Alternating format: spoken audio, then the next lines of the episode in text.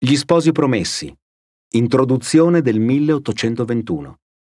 Introduce Giulia Raboni, Università di Parma. Oggi cominciamo la lettura degli sposi promessi dall'introduzione.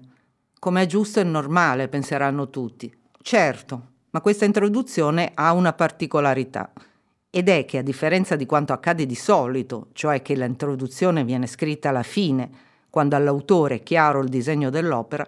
questa è stata effettivamente scritta all'inizio della stesura del primo abbozzo, tanto che verrà riscritta altre tre volte prima di arrivare alla redazione che tutti conosciamo, ogni volta cambiando qualche cosa in base alle nuove riflessioni che Manzoni sviluppa nel corso della scrittura. All'inizio significa nell'aprile-maggio del 1821, quando Manzoni, che è ingolfato nella riscrittura di Adelchi e nella stesura del discorso su alcuni punti della storia longobardica in Italia, abbandona per un momento la tragedia che gli stava dando molto filo da torcere e scrive di getto i primi due capitoli in introduzione. Non sappiamo in che ordine, ma il fatto che la data di inizio 24 aprile 1821 sia posta sul capitolo primo ha fatto ritenere in generale alla critica che prima vengano i due capitoli e poi l'introduzione. Non è tanto importante comunque, perché si tratta in ogni caso di un periodo brevissimo. Già in maggio Manzoni si rimette alla tragedia che lo impegnerà ancora quasi un anno intero, così che il lavoro al romanzo ripartirà soltanto nel maggio del 22, per poi durare ininterrottamente e con pochi momenti dedicati ad altro nel 27. Qualcosa dunque su questa prima stesura improvvisa bisogna dire, per cercare di capire bene che cosa stia dietro alla decisione di scrivere un romanzo, al di là dello spunto indicato dai biografi di Manzoni, che sarebbe stata la lettura di una delle grida spagnole pubblicate da Melchiorre Gioia, quella che sanzionava il prete che non faceva il suo dovere perché minacciato, quella stessa che verrà letta dall'avvocato a Fermo nel terzo capitolo a innescare l'invenzione manzoniana. A parte questo suggerimento occasionale, infatti, la scelta di scrivere un romanzo è una decisione meditata, preparata dalle opere precedenti e tuttavia rivoluzionaria da parte di Manzoni, in un paese in cui il genere romanzo, con la sola eccezione delle ultime lettere di Jacopo Ortis, che però era un romanzo epistolare, scritto quindi in un solo registro e per di più rifatto su un modello straniero di successo, il Werther di Goethe, il romanzo, dicevo, in Italia era un genere considerato di intrattenimento, un po' come sarà poi nel Novecento il romanzo rosa.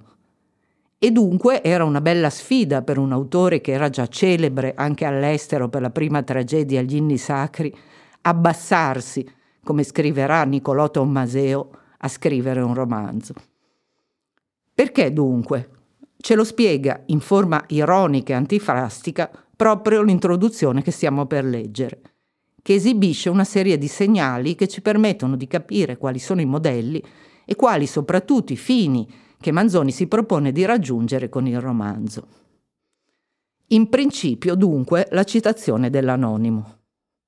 Chi ha in mente la introduzione della redazione definitiva si accorgerà che questo primo anonimo se esibisce già una tortuosa sintassi secentesca, non ha però ancora tutti i tratti, soprattutto grafici, più esplicitamente parodici.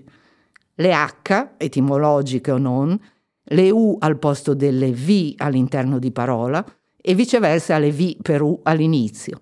le ET e le grafie latineggianti che avrà nell'edizione a stampa. Mi viene da dire meno male, perché ci saremmo trovati in un bel impiccio nel leggerla. Come leggerla, infatti? Secondo le competenze del lettore dotto, che sa e sapeva che le H etimologiche non vanno lette, che gli et davanti a consonante vanno letti E, che il PH va pronunciato F, oppure secondo l'ottica di un lettore popolare, al limite lo stesso fermo Renzo, che nel terzo capitolo compita la grida alle spalle dell'avvocato leggendo le lettere ad una ad una, e probabilmente così come sono scritte, è un vero problema di filologia dell'esecuzione che per ora non dobbiamo affrontare. Diverso è infatti il caso delle grida o delle citazioni da libri del Seicento. Manzoni riporta lì le forme grafiche non con intenti parodici, ma con intenti documentari e possiamo quindi leggerle modernamente senza nulla togliere al registro e all'intento di Manzoni.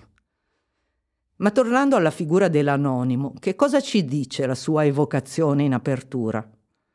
Un primo segnale chiarissimo è che si tratta di un romanzo storico.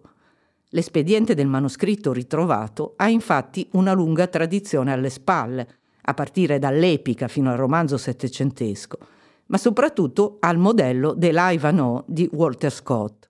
che Manzoni aveva letto in traduzione francese a Parigi pochi mesi prima e poi riletto a Milano, e che appunto dichiarava di basare la propria storia su un manoscritto anglo-normanno. Manzoni però fa di più. Mentre Scott si limita a dichiarare l'esistenza del manoscritto, Manzoni ce ne dà un assaggio, lo anima, ne fa un interlocutore caratterizzato che tornerà ogni tanto a richiamare nel corso della storia e con cui si congederà alla fine del romanzo. Gli dà un ruolo, insomma, che gli permette di definire a contrasto la sua posizione. L'anonimo scrive con concettini, Manzoni cerca di tradurre in una forma più comprensibile. L'anonimo fa considerazioni morali tirate con l'argano, Manzoni cerca di sostituire a quelle dell'anonimo le sue riflessioni, che spera più sensate.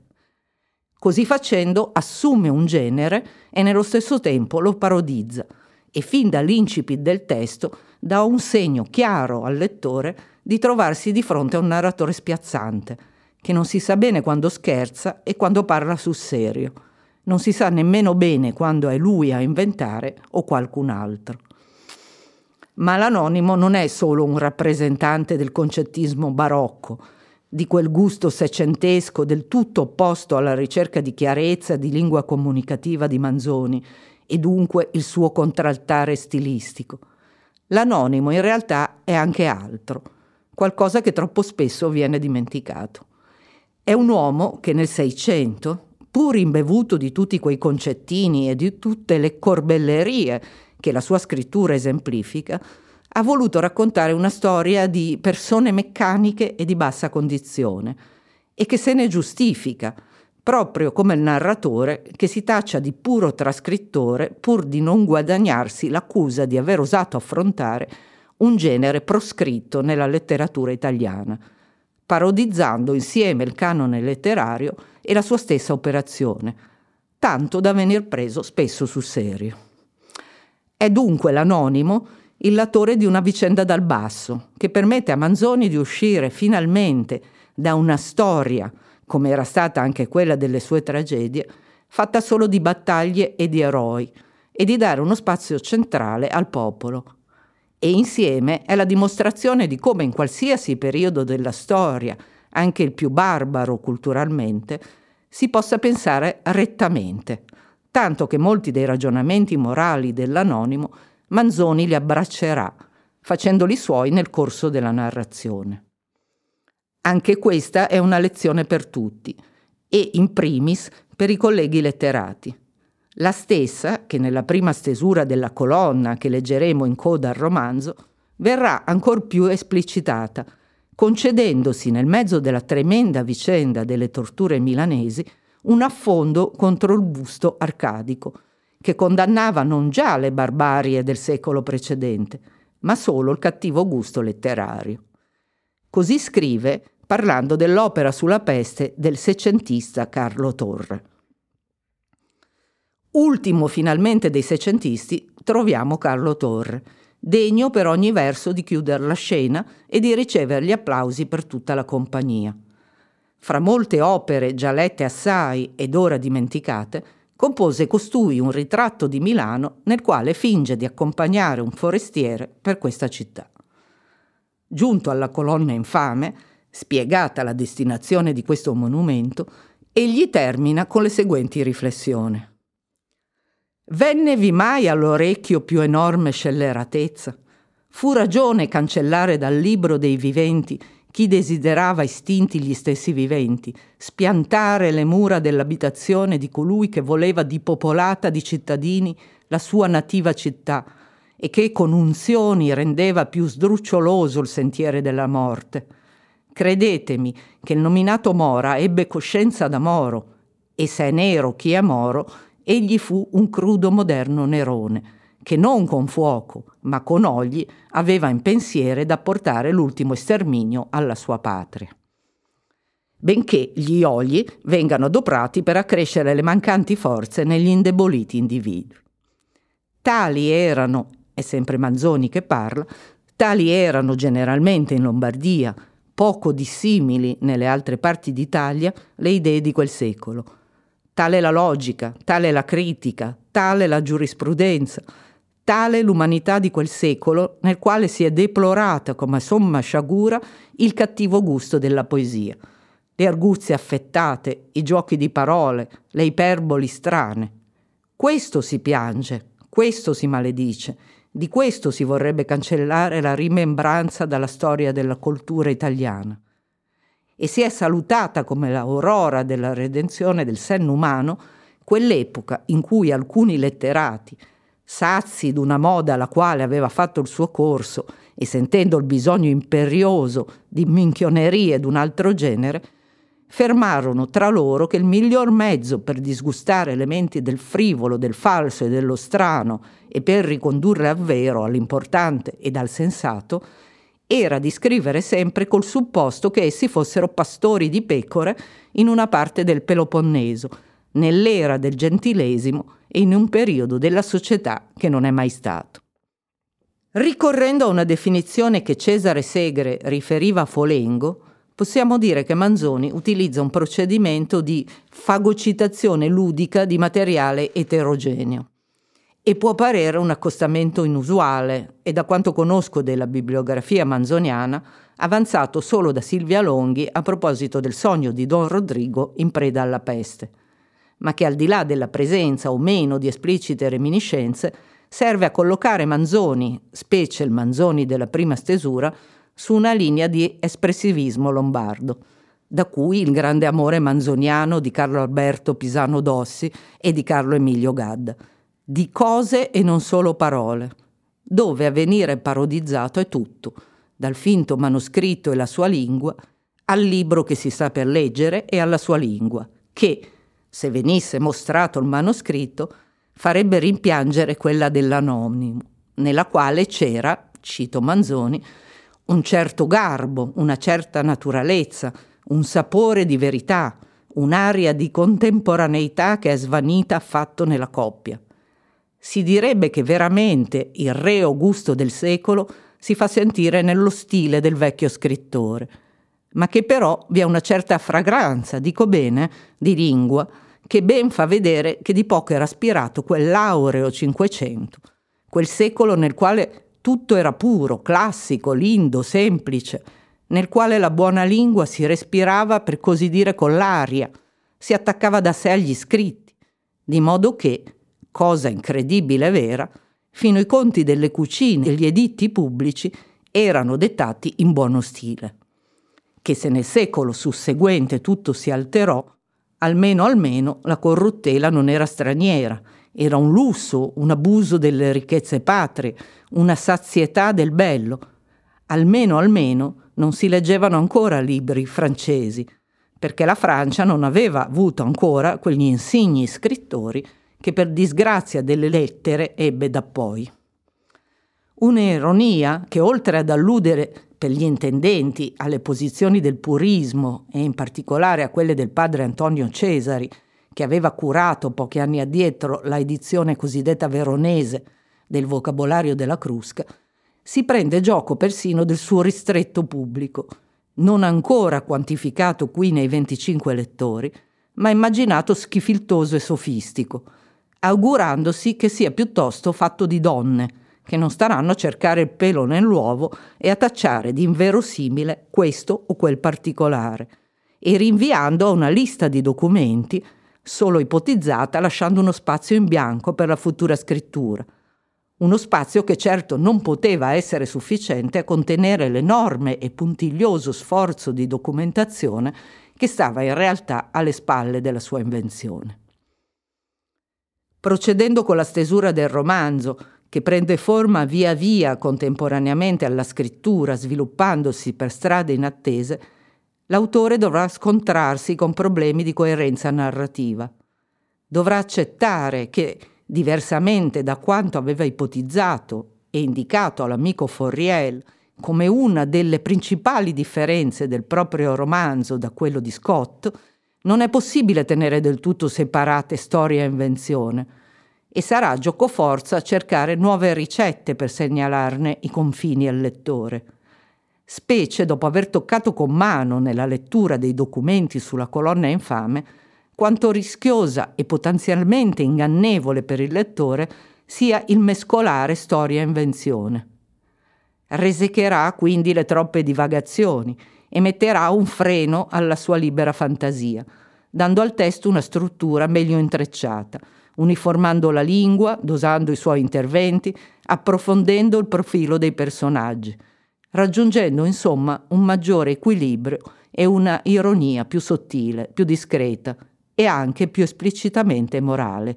oltre che una lingua esemplare con cui rivendicare, almeno in letteratura, l'unità del paese. Così che dalla fiammeggiante e chiaroscurale lingua e dalla libertà inventiva della prima stesura arriverà, per una lunga e accidentata strada, alla più pesata e sorniona ironia dei promessi sposi. E ci sarebbe forse da farvi più pietà ancora, scriverà nella tarda appendice alla relazione sull'unità della lingua, se v'avessi a raccontare i travagli nei quali so essersi trovato uno scrittore non toscano che, essendosi messo a comporre un lavoro mezzo storico e mezzo fantastico, e col fermo proposito di comporlo, se gli riuscisse in una lingua viva e vera,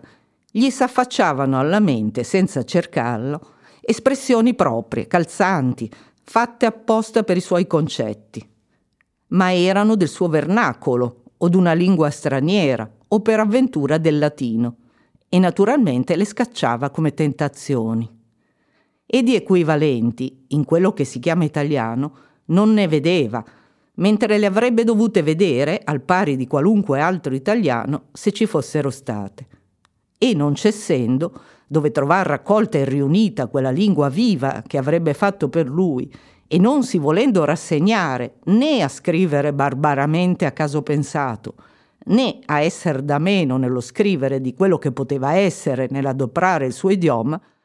si ingegnava a ricavar dalla sua memoria le locuzioni toscane che ci fossero rimaste dal leggere libri toscani d'ogni secolo,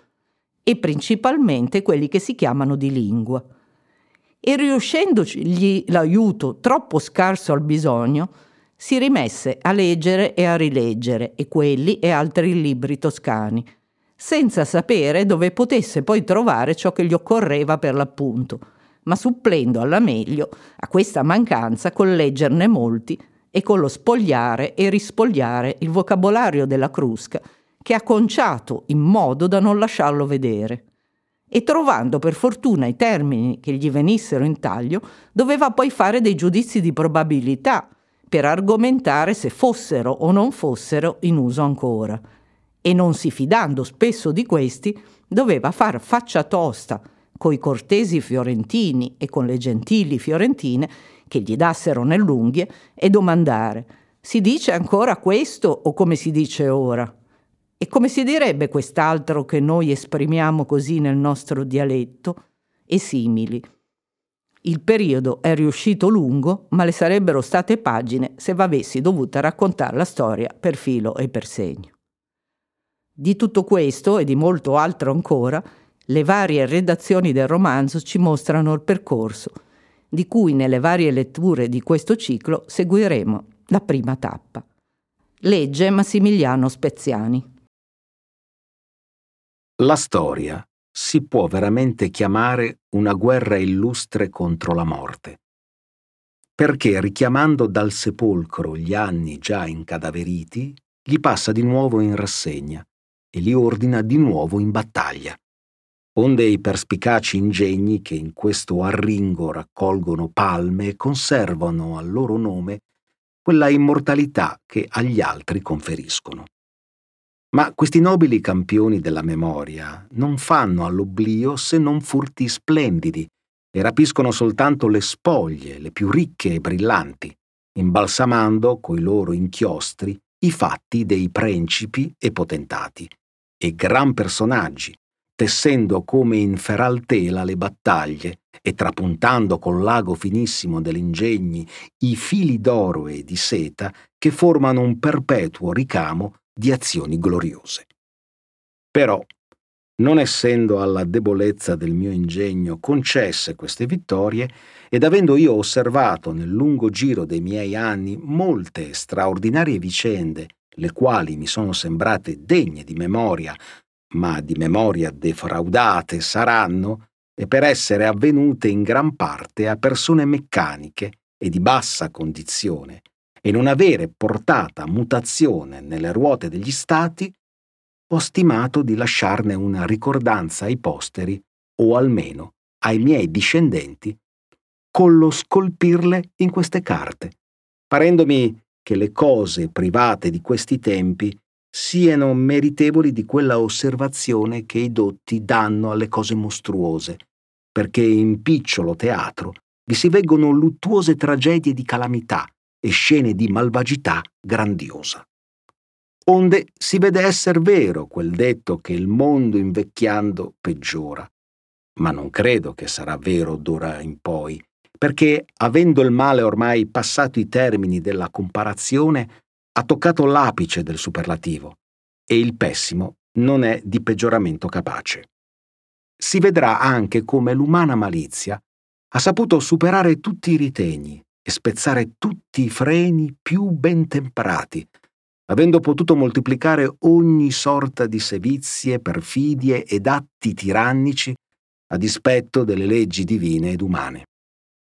e considerando che questi stati siano soggetti alla maestà del Re cattolico, che è quel sole che mai non tramonta, e che sovra di essi col riflesso lume qual luna risplenda chi ne fa le veci, e gli amplissimi senatori quali stelle fisse vi scintillino, e gli altri magistrati, come erranti pianeti, portino la luce in ogni parte, venendo così a formare un nobilissimo cielo, si vedrà che gli atti tenebrosi, che a malgrado di tante provvidenze si sono moltiplicati, essere altro non possono che arte e fattura diabolica, poiché l'umana potenza del male bastare a tanto non dovrebbe. Narrando adunque come fedele spettatore gli accidenti singolari da me osservati, tacerò per degni rispetti molti nomi di personaggi e di luoghi che potrebbero servire come di indizio e di guida a trovare i personaggi nel covile oscuro della dimenticanza, né perciò si dirà che questa sia imperfezione alla suddetta mia storia, a meno che non fosse letta da persone ignare della filosofia, e gli uomini dotti ben vedranno che nulla manca alla sostanza, perché essendo fuori di ogni dubitazione che il nome altro non è che purissimo accidente. Aveva trascritta fino a questo punto una curiosa storia del secolo XVII con la intenzione di pubblicarla, quando per degni rispetti anch'io stimai che fosse meglio conservare i fatti e rifarla di pianta. Senza fare una lunga enumerazione dei giusti motivi che mi determinarono, accennerò soltanto il vero e principale. L'autore di questa storia è andato frammischiando alla narrazione ogni sorta di riflessioni sue proprie. A me, rileggendo il manoscritto, ne venivano altre diverse, Paragonando imparzialmente le sue e le mie, io veniva sempre a trovare queste ultime molto più sensate e per amore del vero ho preferito lo scrivere le mie a copiare le altrui. Stimando anche che chi ha un'occasione per dire il suo parere sopra che che sia non debba lasciarsela sfuggire. Le mezze confidenze del narratore e le omissioni frequenti dei cognomi dei personaggi e dei nomi dei luoghi non fanno a dir vero oscurità. Veggio nulla meno per esperienza che sono fastidiose a chi legge e avrei desiderato trovare altrove ciò che è solamente indicato nel manoscritto, ma non mi venne fatto. In qualche luogo però le indicazioni di luogo sono così chiare e moltiplici che il nome si è potuto trovare certamente e facilmente, ed allora l'ho scritto. È qui il luogo d'antivenire un'accusa la quale, per grave e pericolosa che ella sia, potrà leggermente essere data a questo scritto, cioè che non sia altrimenti fondato sopra una storia vera di quel tempo, ma una pura invenzione moderna. Prego coloro i quali fossero disposti ad ammettere questo sospetto a riflettere che essi verrebbero ad accusare l'editore niente meno che di aver fatto un romanzo, genere proscritto nella letteratura italiana moderna, la quale ha la gloria di non averne, o pochissimi. E benché questa non sia la sola gloria negativa di questa nostra letteratura, pure bisogna conservarla gelosamente intatta al quale ben provvedono quelle migliaia di lettori e di non lettori i quali, per opporsi a ogni sorta di invasioni letterarie, si occupano a dar, se non altro, molti disgusti a coloro che tentano di introdurre qualche novità. Oltre di che questo genere, quando anche non sia altro che un'esposizione di costumi veri e reali per mezzo di fatti inventati, è altrettanto falso e frivolo, quanto vero e importante era ed è il poema epico e il romanzo cavalleresco in versi. Per queste ragioni ognuno vede quanto debba importare all'editore di allontanare da sé questo sospetto. Certo, il migliore espediente sarebbe dimostrare il manoscritto, ma a questo egli non può indursi per altri e pur degni rispetti, il più degno dei quali si è che se il manoscritto fosse mostrato a pochissimi ed amici, l'incredulità durerebbe e se a molti si diffonderebbe l'opinione che la vecchia originale storia è molto meglio scritta che la nuova e rifatta, che vera in quella un certo garbo, una certa naturalezza, un sapore di verità, un'aria di contemporaneità che è svanita affatto nella copia. Si direbbe che veramente il reo gusto del secolo si fa sentire nello stile del vecchio scrittore, ma che però vi è una certa fragranza, dico bene, di lingua che ben fa vedere che di poco era aspirato quell'aureo Cinquecento, quel secolo nel quale tutto era puro, classico, lindo, semplice, nel quale la buona lingua si respirava per così dire con l'aria, si attaccava da sé agli scritti, di modo che, cosa incredibile e vera, fino i conti delle cucine e gli editti pubblici erano dettati in buono stile che se nel secolo susseguente tutto si alterò, almeno almeno la corruttela non era straniera, era un lusso, un abuso delle ricchezze patrie, una sazietà del bello. Almeno almeno non si leggevano ancora libri francesi, perché la Francia non aveva avuto ancora quegli insigni scrittori che per disgrazia delle lettere ebbe da poi.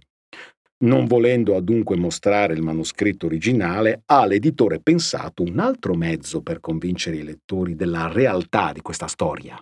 I dubbi su di essa non possono nascere da altro che dal non trovare verità nel costume e nei caratteri del tempo rappresentato, poiché se si venisse a concedere che questa verità si trova, allora il dire che la storia è inventata potrebbe quasi quasi parere più che un biasimo una lode, dal che bisogna guardarsi ben bene. Ora, per certificare i più increduli che i costumi sono veramente quelli del tempo, l'editore propone loro di fare ciò che egli stesso ha fatto per giungere a questo convincimento. A dir vero, molte cose gli parevano tanto strane che egli non sapeva risolversi a crederle realmente avvenute per lo che si pose a frugare molto nei libri e nelle memorie d'ogni genere che possono dare un'idea del costume e della storia pubblica e privata del milanese nella prima metà del secolo XVII. Tutte le sue ricerche lo condussero a risultati talmente somiglianti a ciò che egli aveva veduto nel manoscritto che non gli rimase più dubbio della veracità della storia che vi si contiene per comodo di chi volesse rifare queste ricerche e gli pone qui una scelta delle letture opportune a mettere chi che sia in caso di giudicare da sé questo fatto. Qui Manzoni lascia uno spazio in bianco per la trascrizione dei titoli che completerà nella revisione e riprende Questi libri, dirà taluno, alcuni sono difficili a ritrovarsi e la più parte noiosi a leggersi e scritti in uno stile tra il goffo e il lezioso, tra il barbaro e il pedantesco. Alcuni poi sono in latino e come pretendere che si leggano libri latini per convincersi se una storia è vera o supposta. Chi non sa che le signore non imparano purtroppo il latino e che le signore appunto sono quelle che più si dilettano di leggere storie private? Di modo che i mezzi di fare questa verificazione sarebbero appunto interdetti a chi più probabilmente avrà letta la storia? Rispondo anche a questa obiezione pregando il lettore a non farmene più altre per non farmi perdere il tempo in ciarle e ritardare così quello che importa, cioè il racconto. Rispondo dunque che fra i pochi lettori di questa storia vi saranno certamente molti i quali, benché virtualmente sappiano che nel passato vi sono stati gli anni 1628, 29 e 30, non hanno però mai pensato a questi anni e che molto meno sanno che cosa in quegli anni si facesse, come si vivesse, se vi sia stato un po' di fame, di guerra e di peste e di quelle altre coserelle che si vedranno in questa storia. Questi, che io dico, penseranno dunque a quell'epoca per la prima volta leggendo questa storia e da essa ne ricaveranno tutte le notizie. E appena avranno letta qualche pagina, cominceranno a trovare che la tal cosa non è verisimile, che la tal altra non ha il colore del tempo e simili scoperte. Ora, fra questi lettori scommetterei che forse non vi sarà una sola signora. In generale, elle non conoscono la maniera adotta e ingegnosa di leggere per cavillare lo scrittore, ma si prestano più facilmente a ricevere le impressioni di verità, di bellezza, di benevolenza che uno scritto può fare. Quando non vi trovino nulla di simile, chiudono il libro, lo ripongono senza gettarlo con rabbia e non vi pensano più. Sicché io confido che la veracità di questa storia esse la sentiranno, senza discuterla, che non si divertiranno a sottilizzare per trovare il falso dove non è, e per conseguenza la nota riportata di sopra è affatto inutile per loro. V'è poi un'altra obiezione che non si può lasciare senza risposta, una obiezione che l'editore farebbe a se stesso quando fosse certo che non verrà in capo a nessuno. La pubblicazione di questa storia non è cosa affatto inutile, non è una occasione di far perdere qualche ora a pochi lettori?